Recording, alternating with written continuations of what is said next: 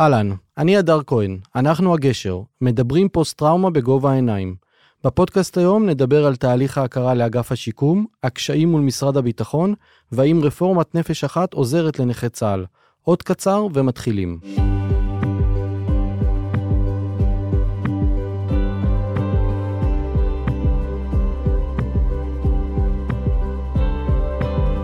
על פי נתוני אגף השיקום, יש בישראל למעלה מ-60 אלף נכי צה"ל. מתוכם הוכרו על ידי משרד הביטחון כמתמודדי פוסט-טראומה בסביבות 6,000, שהערכה שישנם כ-40 אלף חיילים וחיילות בישראל. מה דעתך על הנתון העצוב הזה?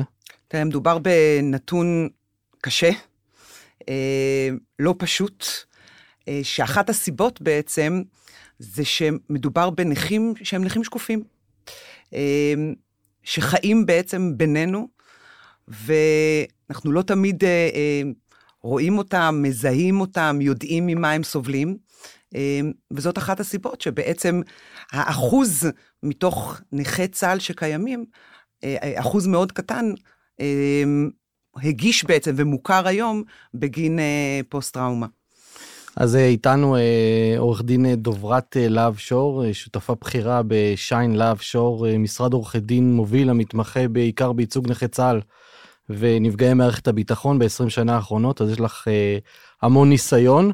את גם חברת ועד מנהל אה, בעמותת אה, מגן ישראלית. שותפות מגן שותפות ישראלית. שותפות מגן ישראלית לאיתור נכון. פוסט-טראומטיים. נכון. איתך נדבר על המסלול הירוק להגשת תביעה לאגף השיקום, רפורמת נפש אחת, הזכויות של נכי צה"ל ופוסט-טראומטיים, וכל הטיפים שניתן לקבל מעורכת דין שעוסקת בתחום 20 שנה. נכון.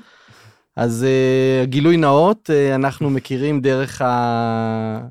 המסע שלי, שליווית אותי uh, לוועדה הרפואית ובעצם כל תהליך ההכרה שלי. בכל הליך ההכרה. uh, מול משרד הביטחון, זה לקח לי רק 20 שנה, אבל אין ספק שהשיחה הטלפונית הראשונה איתך uh, נתנה את הביטחון ואת הכוח uh, להמשיך וללכת לתהליך הזה. אז uh, ספרי קצת על העמותה, ספרי על הפעילות ההתנדבותית שלך. אז, אז נתחיל באמת קצת, אה, קצת על העמותה. אז אני אה, חברת ועד בעמותת שותפות מגן ישראלית. כמו שסיפרת, העמותה בעצם הוקמה בסוף שנת 2019, כשזה בעצם העמותה, הגוף היחיד שעוסק כיום באיתור של נפגעי פוסט-טראומה. כשהרעיון בעצם הוא לאתר יוצאי ויוצאות אה, צבא ובכלל שירות הביטחון הכללי, ושלקו בפוסט-טראומה במהלך פעילות מבצעית שלהם בשירות הצבאי, וללוות אותם בעצם בהליך ההכרה מול משרד הביטחון עד קבלת אה, אחוזי נכות, אה, והזכויות בעצם שנלוות לכך אה, בשלב מאוחר יותר, בהתאם לאחוזי הנכות שייקבעו להם. אז למה עדיין בשנת 2023 זקוקים חיילים וחיילות את עזרתו של עורך דין או עורכת דין לפנות למשרד הביטחון להכיר אז, בזכויות שלהם? אז, אז אני, אז התשובה בעצם אפשר לחלק אותה לכמה חלקים. קודם כל חשוב לי כן להדגיש שהעמותה בשנת 2022, אוקיי, כשאני מזכירה, היא הוקמה רק ב-2019, איתרה בעצם וטיפלה בלמעלה מ-120 יוצאי צבא שמתמודדים בעצם עם פוסט-טראומה. וליווינו אותם בתהליך הזה לקבלת ההכרה ממשרד הביטחון. עכשיו, כשבעצם פונה מישהו שסובל מפוסט-טראומה, ו... הגיע, הוא כבר בשל בעצם בשלב הזה שהוא רוצה לפנות למשרד הביטחון ולהגיש, אני גם לא קוראת לזה, לא קוראים לזה תביעה, קוראים לזה בקשה להכרת זכות נכה, יש בפניו בעצם שלוש אפשרויות. יש אפשרות אחת. רגע, שנייה, את, ש... רצה, את רצה לי כבר, ל...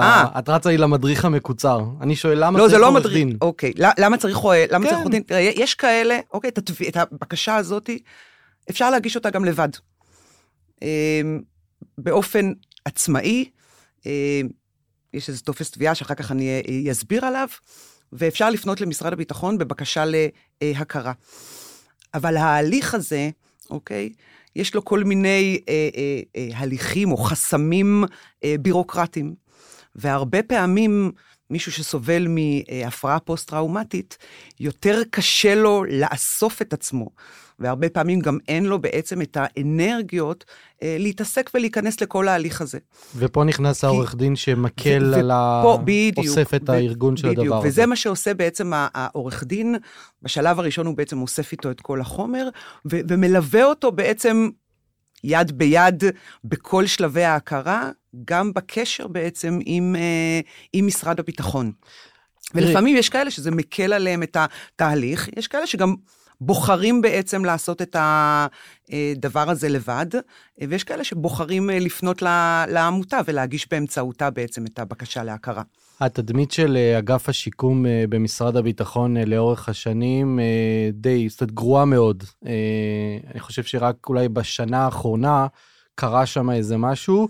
אני נכנסתי לתהליך מולם באמת רק בחצי שנה האחרונה, אז אני יכול לספר מהניסיון האישי שלי שהחוויה שלי מולם היא, היא ממש מצוינת. זאת אומרת, פונה, מקבל, אנשים שם מאוד אה, שירותיים, נעימים, אבל זה רק אנחנו יודעים מה קרה, זאת אומרת, אה, אנחנו מבינים מה הקו, הקו השבר של אה, מקרה איציק סעידיאן, פלוס ההפגנות והמחאות זה, אבל קחי אותנו רגע, את 20 שנה, 15-20 שנה בתחום הזה של ייצוג משפטי מול אגף השיקום ומערכת הביטחון. קחי אותנו אחורה, איך הם הרוויחו ביושר, אני אומר, את התדמית הרעה הזאתי? אז אני... אה, קודם, אין ספק שהשינוי בעצם אה, שחל מאז האירוע המצער אה, של איציק סעידיאן, אז באמת אגף השיקום עבר איזשהו שינוי, שינוי לטובה. לטעמי, בתור מישהי שמכירה אותם באמת, ועובדת מולם הרבה מאוד שנים, שזה מה שנקרא רפורמת נפש אחת, שתכף, אם תרצה, אז כמובן נפרט עליה בהמשך. אבל אם אני הולכת קצת אחורה, אה, לפני בעצם אה, אה, הרפורמה ולפני האירוע של איציק סעידיאן, אז קודם כל, ההליך עצמו של בירור התביעה היה לוקח הרבה מאוד זמן. כשאני מדברת, לוקח הרבה מאוד זמן, אני, היו לי תביעות או בקשות שניהלתי אותן גם במשך שנתיים. אוקיי? כי ההליך של האיסוף חומר... יש ראיון היה... עם, עם ראש אגף השיקום שמספרת בבדיקה שהיא עשתה לפני נפש אחת שזה הגיע כמעט ל-1600 ימים. כן, כן. שזה בערך השלוש שנים שאת מדברת עליהם. משהו כזה. כלומר, מהיום שהגשתי בעצם את הבקשה להכרה, וזה לא משנה בגין איזה פגימה, ועד היום שהתקבלה בעצם החלטה סופית, אם מכירים או לא מכירים, ומה דרגת הנכות, זה היה סדר גודל של בערך אה, שנתיים. אז, אז, אז אחד מהשינויים המאוד מבורכים זה בעצם ההתייעלות שלהם והקיצור של ההליך המאוד אה, ארוך. אבל השנתיים... זה, זה שינוי אחד. השנתיים של הסבל הזה שהם העבירו את האנשים, mm-hmm. אה, אני זוכר אותי למשל, אה, כשניסיתי לפני איזה 15 שנה לפנות אה, לוועדה והשאלות שלהם, זאת אומרת, באנו כמו חשודים, היינו צריכים להוכיח בעצם שלא באנו לקחת כסף מהמדינה, ש, שאנחנו לא ממציאים, שאנחנו לא מדמיינים, כי הנכות שלנו, או הנכות של הפוסט-טראומטיים, הרי אנחנו לא מגיעים עם כיסא גלגלים, או לא מגיעים קטועים, או הם לא רואים את זה. אז המהות היה כאילו, תוכיח שיש לך אחות קודם כל. נכון, אז קודם כל, אחד מהדברים, אה, מהפקת הלקחים דרך אגב, זה העניין הזה שבעבר הם היו פונים לבתי ספר כדי לראות איזה תלמיד היית. עכשיו, מה מעניין, מה היית ב, ב, ביסודי או בחטיבה, למה קרה לך במהלך השירות הצבאי. זה דבר אחד. היו פונים לרווחה, אוקיי? ומבקשים אישור שהמשפחה לא הייתה מטופלת ברווחה. כלומר, היו נוברים בהיסטוריה שלך טרם הגיוס לצה"ל, כדי לראות אולי הפגיעה הנפשית בעצם התחילה עוד לפני גיוסך לצה"ל, וזה לא משנה שצה"ל גייס אותך עם פרופיל 97. אז היום אני יכולה להגיד שהם כבר לא מסתכלים על העבר, ומקבלים את זה כאקסיומה. אם צה"ל מצא לנכון לגייס אותך להיות לוחם עם פרופיל 97 או 82, שזה גם כן פרופיל קרבי, אוקיי? אז לא רלוונטי מה היה אה, העבר שלך. אז זאת נקודה אחת. מעבר לזה, זה העניין באמת של הוועדות אה, הרפואיות. שהיחס שם לטעמי, בתור מישהי שעושה לפחות אה, שלוש, ארבע ועדות בשבוע, היה מחפיר. מה, מה זה מחפיר? אז בדיוק, אז בדיוק תני- כמו שאתה אומר, תני- תני לנו כאילו, דוגמה. כאילו הרגשת שהם הם, הם חושבים שאתה בא ומשקר. שאתה בא ומעצים בעצם את הסימפטומים. היו יושבים שם אה, אה, רופאים, שאו שהיו אה, משוחחים בטלפון, אה, לא היו אמפתיים אה, למקרה שלך, לא היו מספיק אה, אה, אה, קשובים. בסך הכל, כשבא מישהו עם פוסט-טראומה, שהוא באמת סובל כל כך הרבה אה, שנים, אוקיי? הוא רוצה לשתף מישהו, ושמישהו באמת יבין אותו אה, אה, וילך איתו יד ביד ו- ויעזור לו אה, אה, לצאת מהמעגל הזה ולנסות לנהל אורח חיים אה, נורמלי. וכשאתה בא ומופיע מול שניים, שלושה פסיכיאטרים שיושבים ומסתכלים עליך ו... בספק אם בכלל אה, אה, הם מאמינים שאתה לא ישן בלילה, ושאתה סובל מסיוטים, ושאתה אה, מרטיב במיטה, ושאתה התגרשת מאשתך כי אתה לא מצליח לנהל אורח חיים משפחתי, זוגי, נורמלי. אה, אז, אז זה, זה בדיוק ככה הם זכו ב, במה שנקרא...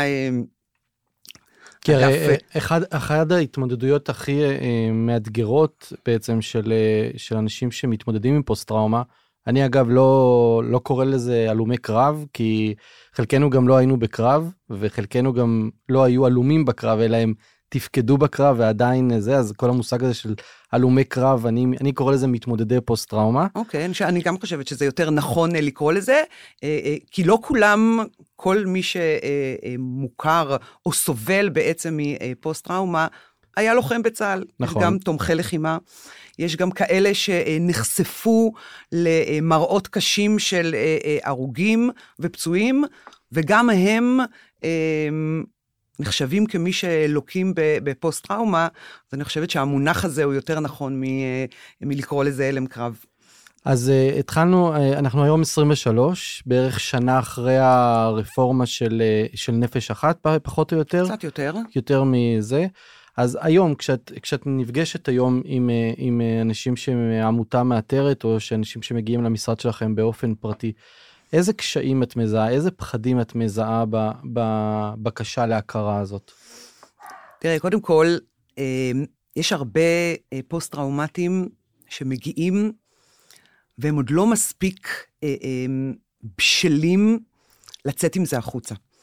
כי בעצם ברגע שאתה נכנס לתהליך הזה, אז זה באיזשהו מקום, אתה מודה, יש לי בעיה. עכשיו, הרבה מהפוסט-טראומטיים, אחת מהבעיות שלהם, ולכן זאת הסיבה גם שהם פונים אה, אחרי הרבה מאוד אה, אה, שנים, תמצא בודדים שפונים אחרי אה, אה, אה, שנה מיום האירוע. אה, אני יכולה להגיד לך, אני מטפלת באנשים מ- מששת הימים ומיום אה, אה, כיפור, שרק היום מבינים שכל מה שהם סבלו בתור, בכל אותם 40 שנה, קשור בעצם לאירועי הלחימה שהם חוו ב, אה, אה, זאת אומרת, רק היום, בשירות הצבאי שלהם. רק היום הם מחברים את הנקודות נכון. בעצם, כי כל נקודה, נגיד, אם אני היה לי אה, אה, דיכאון, או אם אה, לא הסתדרתי והיה לי התפרצויות זעם, או אם חלמתי בלילה, או כל דבר לקחתי נכון, בפני או הייתי עצמו. מחליף מקומות עבודה ולא מצליח אה, אה, אה, למצוא איזשהו מקום. היום הם מרכיבים את הפאזל הזה, אני חושבת, בגלל שיש גם המודעות- היום... המודעות המודעות, עלתה יותר, בדיוק. ואנחנו כבר הי- מבינים מה הסימפטומים נכון, לפוסט נכון. אני חושבת שהיום יש יותר אה, אה, מודעות, יש שיח ב, אה, בחברה, אנשים יותר מקבלים את זה, ואז כשאתה אה, אה, הולך רגע ומחבר את כל הפאזל הזה, ואתה אומר, רגע, כל מה שיש לי, אני בעצם סובל מאז אה, אה, השחרור שלי מצה"ל, או מאז שחוויתי את אה, אותם האירועים הטראומטיים, אז אתה מבין שכנראה שאתה בעצם לוקה בפוסט-טראומה. אבל אני חושבת שהסיבה העיקרית שאנשים גם פונים אה, אחרי הרבה מאוד שנים, וזה לפחות מה, מהניסיון שלי, מאלה שמגיעים אליי, אה, זה, זה הבושה. אה, כי, כי אנשים אומרים, אני הייתי לוחם בצה"ל, הייתה לי אה, אה, איזושהי אה, גאוות יחידה, אה, ו- ופתאום אני לא מצליח להתמודד בחיי היום-יום שלי. אה, ו- והם מתביישים לבוא ולהודות בזה. זה נקודה אחת. יש כאלה שבכלל מדחיקים את זה.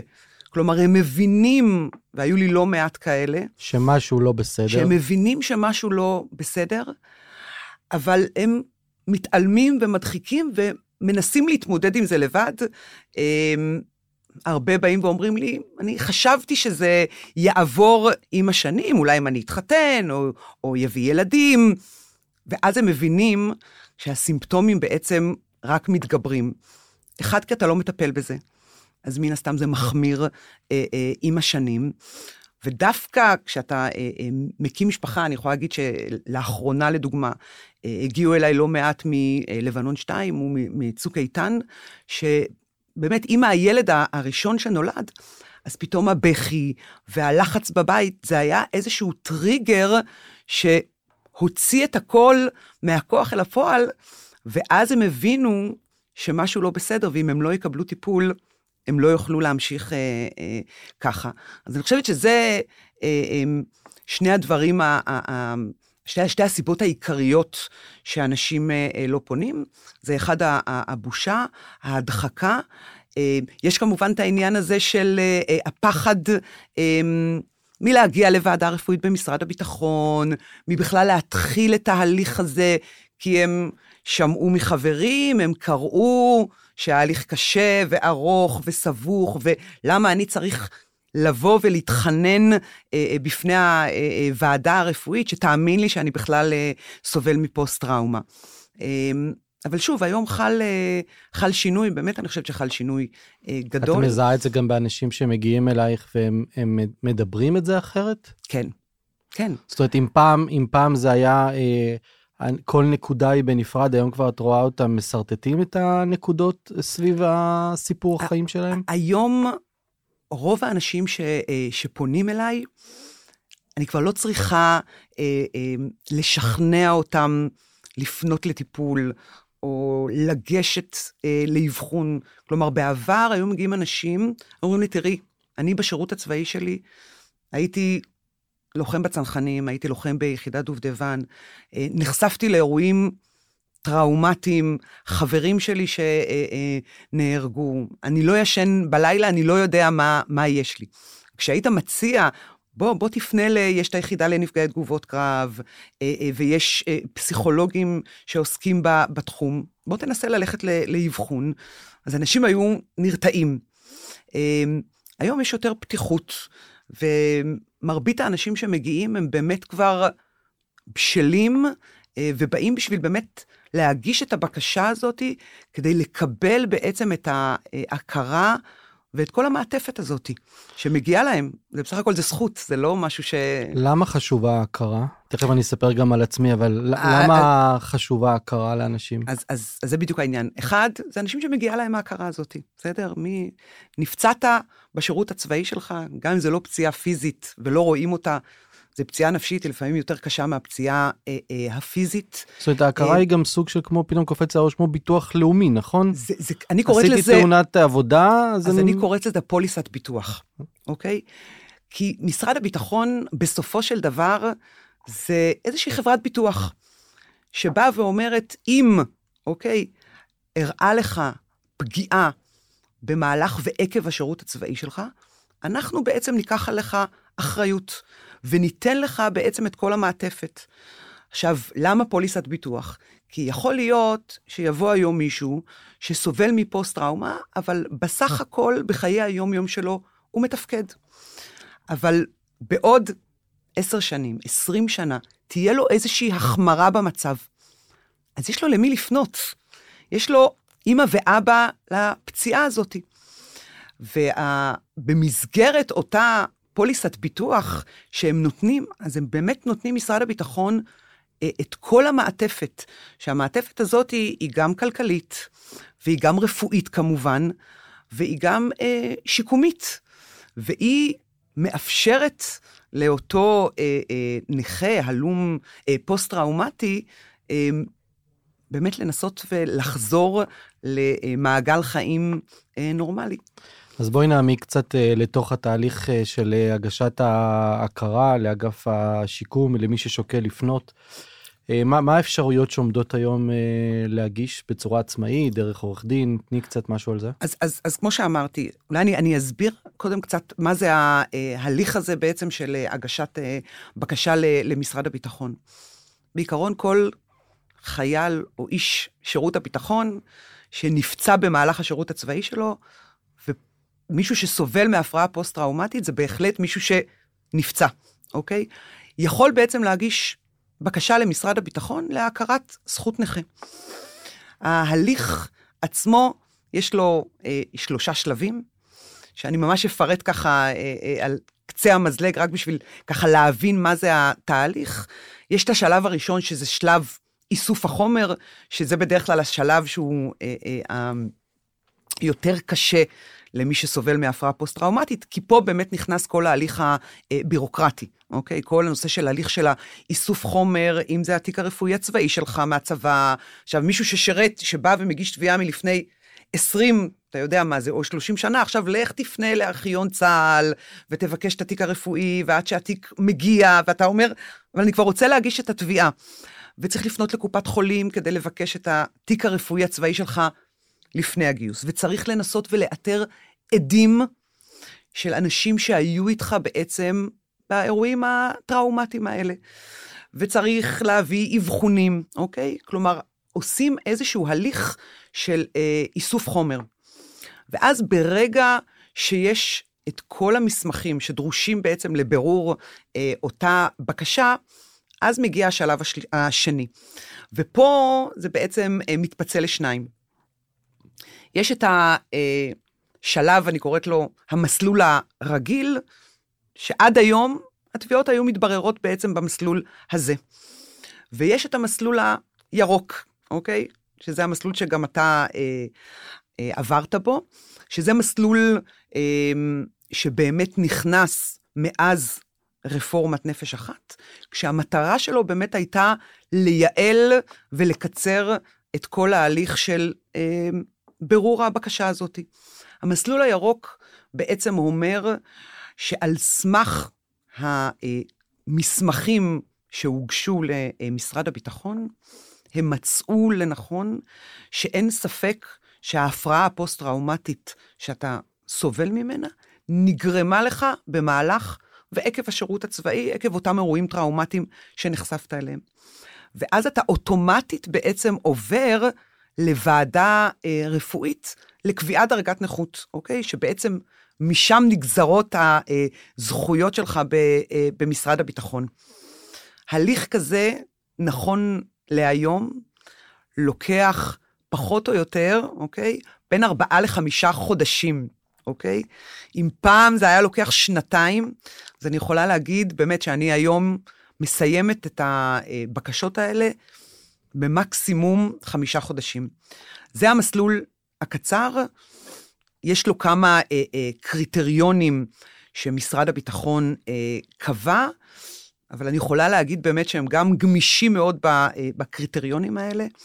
כלומר, אם אתה בא עם אבחונים מאוד ברורים, כי לחמת בצוק איתן, או אה, חומת מגן, אה, עמוד ענן, ויש אבחון של היחידה לתגובות קרב, או נט"ל, או פסיכיאטר בקופת חולים, הם מאוד, הם באמת משתדלים מאוד להעביר את התיק במסלול ירוק ולא להערים אה, אה, אה, קשיים. והמסלול הרגיל, ככה ממש רק על קצה המזלג, זה אומר שלפני שאתה מגיע בעצם לוועדה רפואית, אתה, מפנים אותך בעצם למומחה, במקרה הזה מן הסתם זה פסיכיאטר, שהוא בוחן מה שנקרא בשפה המשפטית את שאלת הקשר הסיבתי. האם אתה סובל באמת מהפרעה פוסט-טראומטית, שנגרמה עקב uh, תנאי השירות שלך. ואם הוא קובע שכן, אז אנחנו מגיעים שוב לאותה ועדה רפואית שקובעת בעצם את uh, uh, דרגת הנכות שלך. הוועדה הרפואית זה בעצם אחד הקשיים הרגשיים החזקים שיש לפוסט-טראומטיים במחשבה הזאת שהם רוצים להגיש בקשה להכרה. חוויה אישית שלי, עשינו את זה בית לוינשטיין, בית לוינשטיין, נכון? כן, בית לוינשטיין. אה, מול אה, שלושה אה, פסיכיאטרים קשישים וחביבים שהיו מאוד מאוד בסדר. אה, בכלל לא נכנסו אחורה, אלא רק אה, שאלו מה הסימנים, מה... היו באמת בסדר, זאת אומרת, אני... כאילו בחוויה שלך אתה הרגשת שזה לא, לא מלחיץ. כן, זה בכלל לא הלחיץ. אה, גם הנוכחות שלך, אני חייב להגיד, הייתה מאוד, אה, נתנה הרבה ביטחון בתוך התהליך הזה אה, מולם, וגם באמת, יש לי אחות, זאת אומרת, אני לא צריך, למרות שהיה 20 שנה, אבל החוויה מולם הייתה מאוד מאוד טובה. איך זה ככה בחתך הוועדות הרפואיות? אז, אז איך, אני... איך מגיבים לזה? הוועדות הרפואיות, זה, זה באמת, אני חושבת, העקב אכילס של משרד הביטחון. עדיין? כי, אז, אז היום כבר פחות, תכף אני אסביר למה. הבקשות עצמם, אוקיי, הן מתבררות ביחידה לתביעות וקביעת זכאות, אמ, שבאמת אני יכולה להגיד, ואני עובדת איתם בצמוד, עשו שם אה, מהפך, והם עובדים שם היום באמת במקצועיות, במסירות, במינימום אה, אה, אה, זמן, ובאמת משתדלים, אה, ויש להם מאות תיקים, אוקיי? כל, כל חודש, עם כוח אדם שהוא יחסית מוגבל, אבל הם באמת משתדלים לתת את המענה וכמה שיותר מהר. ואז מגיע התיק בעצם ליחידה לוועדות רפואיות. עד היום, בעצם עד הרפורמה, הוועדות האלה היו מתנהלות במחוזות השונים, אוקיי? יש חמישה מחוזות, כל אחד בהתאם לאזור המגורים שלו, היה מופנה בעצם לוועדה רפואית. ואז כמו שהסברתי, היית מגיע לוועדה רפואית והיית מרגיש שאתה בעצם צריך לשכנע אותם שאתה בכלל סובל מפוסט-טראומה. היום, בעקבות הרפורמה, הם העבירו אה, חלק מהוועדות הרפואיות לבתי חולים שיקומיים. שזה גם לתל השומר וגם לבית לוינשטיין, איפה שאנחנו היינו ב, אה, בוועדה. ובוועדה הרפואית הם בעצם, הם באים ואומרים לך, תקשיב, אנחנו כבר יודעים שאתה סובל מפוסט-טראומה, אין על זה מחלוקת, יש לך כבר את ההכרה. עכשיו, בוא תספר לנו בעצם ממה אתה סובל, כדי שאנחנו בעצם נוכל אה, אה, לקחת את, ה, אה, את הסימפטומים בעצם שאתה בא ומתאר, ולתרגם אותם בעצם לאחוזי נכות. ואני חושבת, שוב,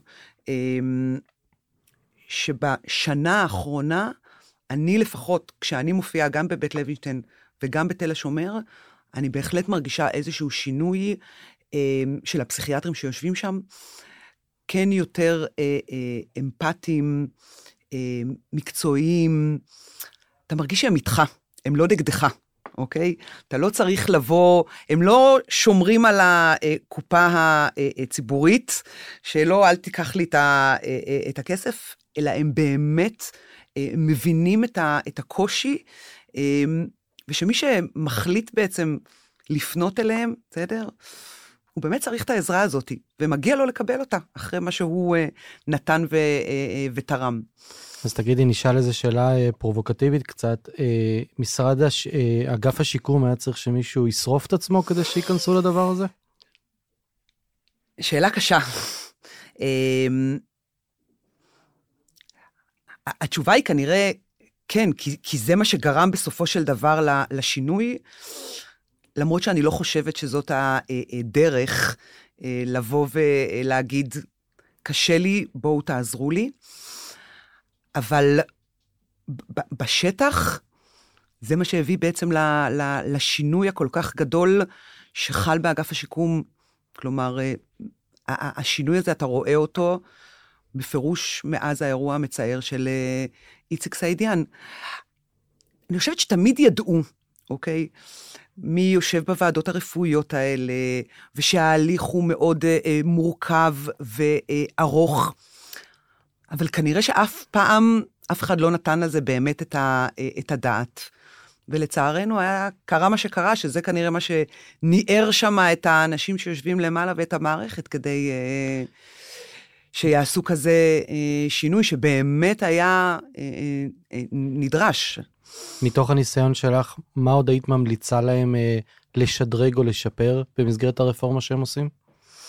כי הם לא סיימו, נכון? הם רק כאילו היו במקום מאוד גרוע, ועכשיו הם מתקרבים לאיזה אמצע, אבל מה, מה עוד אפשר לשפר בעיניים שלך? כן, אז הם, שוב, זה, זה גם בגלל אה, שלא הייתה ממשלה ולא זה, אז היה, היה קשה להעביר את דברים. אני חושבת אה, ש, שגם עניין של כוח אדם זה חלק מה... אה, מה, מהסיבות למה ההליכים האלה לוקחים אה, הרבה זמן. אני תמיד אמרתי להם שהכי חשוב בעיניי זה שיבינו מי האנשים שעומדים מולם. וגם אם אנחנו לא מסכימים הרבה פעמים על התוצאה, אבל הדרך ואיך מתייחסים לאותם אה, אה, אה, אנשים, אז אין ספק שעשו שינוי. עדיין אני חושבת שיש מה, מה לעשות. אה, מניחה גם בתחום של הזכויות נכים, כלומר, אחרי בעצם אה, שלבי ההכרה, יש שם גם לא מעט אה, שינויים ורפורמות שצריך להכניס ולעשות, אה, למרות שזה משהו שאני פחות אה, אה, נכנסת אליו. אה, ואני חושבת שבסך הכל הם אה, בכיוון. מקווה שבאמת בעוד כמה שנים נוכל להגיד... אה, אז כמובן שחלק מהשיח שלנו למי שמאזין או צופה לנו זה צופה בנו זה כן אה, תיגשו ו- ותבקשו את ההכרה בהחלט. ואנחנו באים אה, לעודד אה, מי שהיה אה, בחוויות ורוצה לקבל את הזכויות שלו.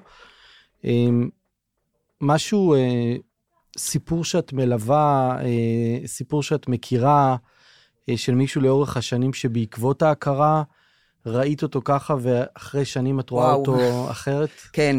תראה, יש לי, יש לי לא מעט אה, אה, סיפורים כאלה, אבל אה, זה גם סיפור שמישהו שליוויתי אותו במסגרת העמותה. כמובן ו- שנשמור על הפרטיות לא, שלו. לא, אני, ברור. בוודאי שאני לא מזכירה שמות, היה אה, לוחם אה, בצנחנים ב, בתקופת האינתיפאדה השנייה. באמת נחשף לאירועים אה, טראומטיים אה, מאוד קשים, מראות קשים של הרוגים ופצועים. סחב איתו את הפצע הזה שנים על גבי שנים. זה ברמה שהוא ברח לגור בצפון, והלך, אה, אה, אה, והוא ישן בקברי צדיקים ובמערות, ועד שלא אספו אותו, חברים שלו, והביאו אותו בחזרה הביתה, ודאגו לו, אפילו לא הייתי קוראת לזה איזה אה, דירה, הוא, חי באיזשהו, אה, אה, אה, כמו מחסן, חוות אה, אה, חמורים, אה, ואמרו לו, אתה צריך להתחיל לטפל בעצמך. אה, וככה אה, הוא הגיע אלינו אה, לעמותה. הוא חיבר את זה ו- לתקופה הצבאית? הוא, הוא לאט לאט, כשניסו לדבר איתו ולהבין מתי כל זה התחיל ומתי ההידרדרות, אז, אז הוא הבין שזה, שזה התחיל מאז השירות הצבאי שלו. כשהוא השתחרר, הוא ידע לספר שהוא לא חזר אותו בן אדם. ש, שמבן אדם שמח, מלא חברים, שסיים 12 שנות לימוד, אה, פתאום מצא את עצמו אה, אה, אה, מתבודד, ולא מעוניין אה, להיפגש עם, אה, אה, עם חברים. אבל שוב, אתה יודע, אתה בהתחלה לא מקשר, אתה אומר, זה כנראה יעבור עם השנים. זה לא עובר, ואתה בורח ונעלם ומתנתק. ואז באמת בעזרת חברים טובים הוא הגיע אלינו לעמותה. אה, התחלנו איתו הליך של אה, אבחון בשלב הראשון. אמ, הפנינו אותו לפסיכולוג קליני, נפגש איתו, אבחן אותו ישר עם פוסט-טראומה, ליוויתי אותו בעצם בכל הליך ההכרה שלו. אמ, אנחנו כבר אחרי ועדה רפואית, שבהחלט קבעה לו אמ, אחוזי נכות שמשקפים את המצב שלו, ואפשרו לו באמת להרים קצת את הראש מעל המים, ולאט לאט, אוקיי, להתחיל אמ, לחיות חיים אה, אה, נורמליים, ולקבל באמת את העזרה ואת הסיוע, גם בטיפול כמובן, אבל צריך להבין שהיום גם בני המשפחה זכאים לטיפול, וזה מאוד מאוד חשוב לדעת. וגם מקבלים היום במסגרת אותם אה, הטבות של פוסט-טראומטיים, אה, יש בית מאזן שאפשר ללכת אליו, ויש טיפולים אלטרנטיביים שהפוסט-טראומטיים אה, זכאים. וכל המעטפת וכל הסל הזה, במקרה שלו, עשה לו ממש, ממש טוב. אז אחד, ה... אחד התובנות שאני לוקח מהשיחה שלנו, אל תישארו לבד. לגמרי לא. אל תתביישו, לא עשיתם שום דבר, ו... זה מגיע לכם בזכות, מגיע לכם באמת. בזכות. נתתם ומגיע לכם לקבל. אז אני uh, מודה לך על הזמן uh, שהיינו כאן ביחד לשתף תובנות מהמסע המשותף שלי בנגיעות שאפשרתי לעצמי לגעת. גם אחרי 20 שנה זה עדיין רגיש, אני חייב להגיד. רגיש, לא קל. אה, אבל אני חושב שיש פה איזושהי אה, שליחות עבור אלה שנמצאים בבית עכשיו, או באיזשהו מקום, אה, כמו שאת מתארת, בחוות סוסים או, או חמורים או באמצע היער, ונמצאים עם זה לבד. אחים שלנו ואחיות, אל תהיו לבד עם זה, אוקיי? יש, אפשר לעשות את זה ביחד. זה ממש המקום לצאת בקריאה לכל מי שסבור שהוא סובל מתסמינים אה, של פוסט-טראומה. לא להתבייש, לא להדחיק, אה, לטפל בזה. זה מאוד חשוב, כי כן אה, אפשר אה, לקבל חיים נורמליים. תודה רבה, דוברת, על הזמן. תודה רבה. תודה.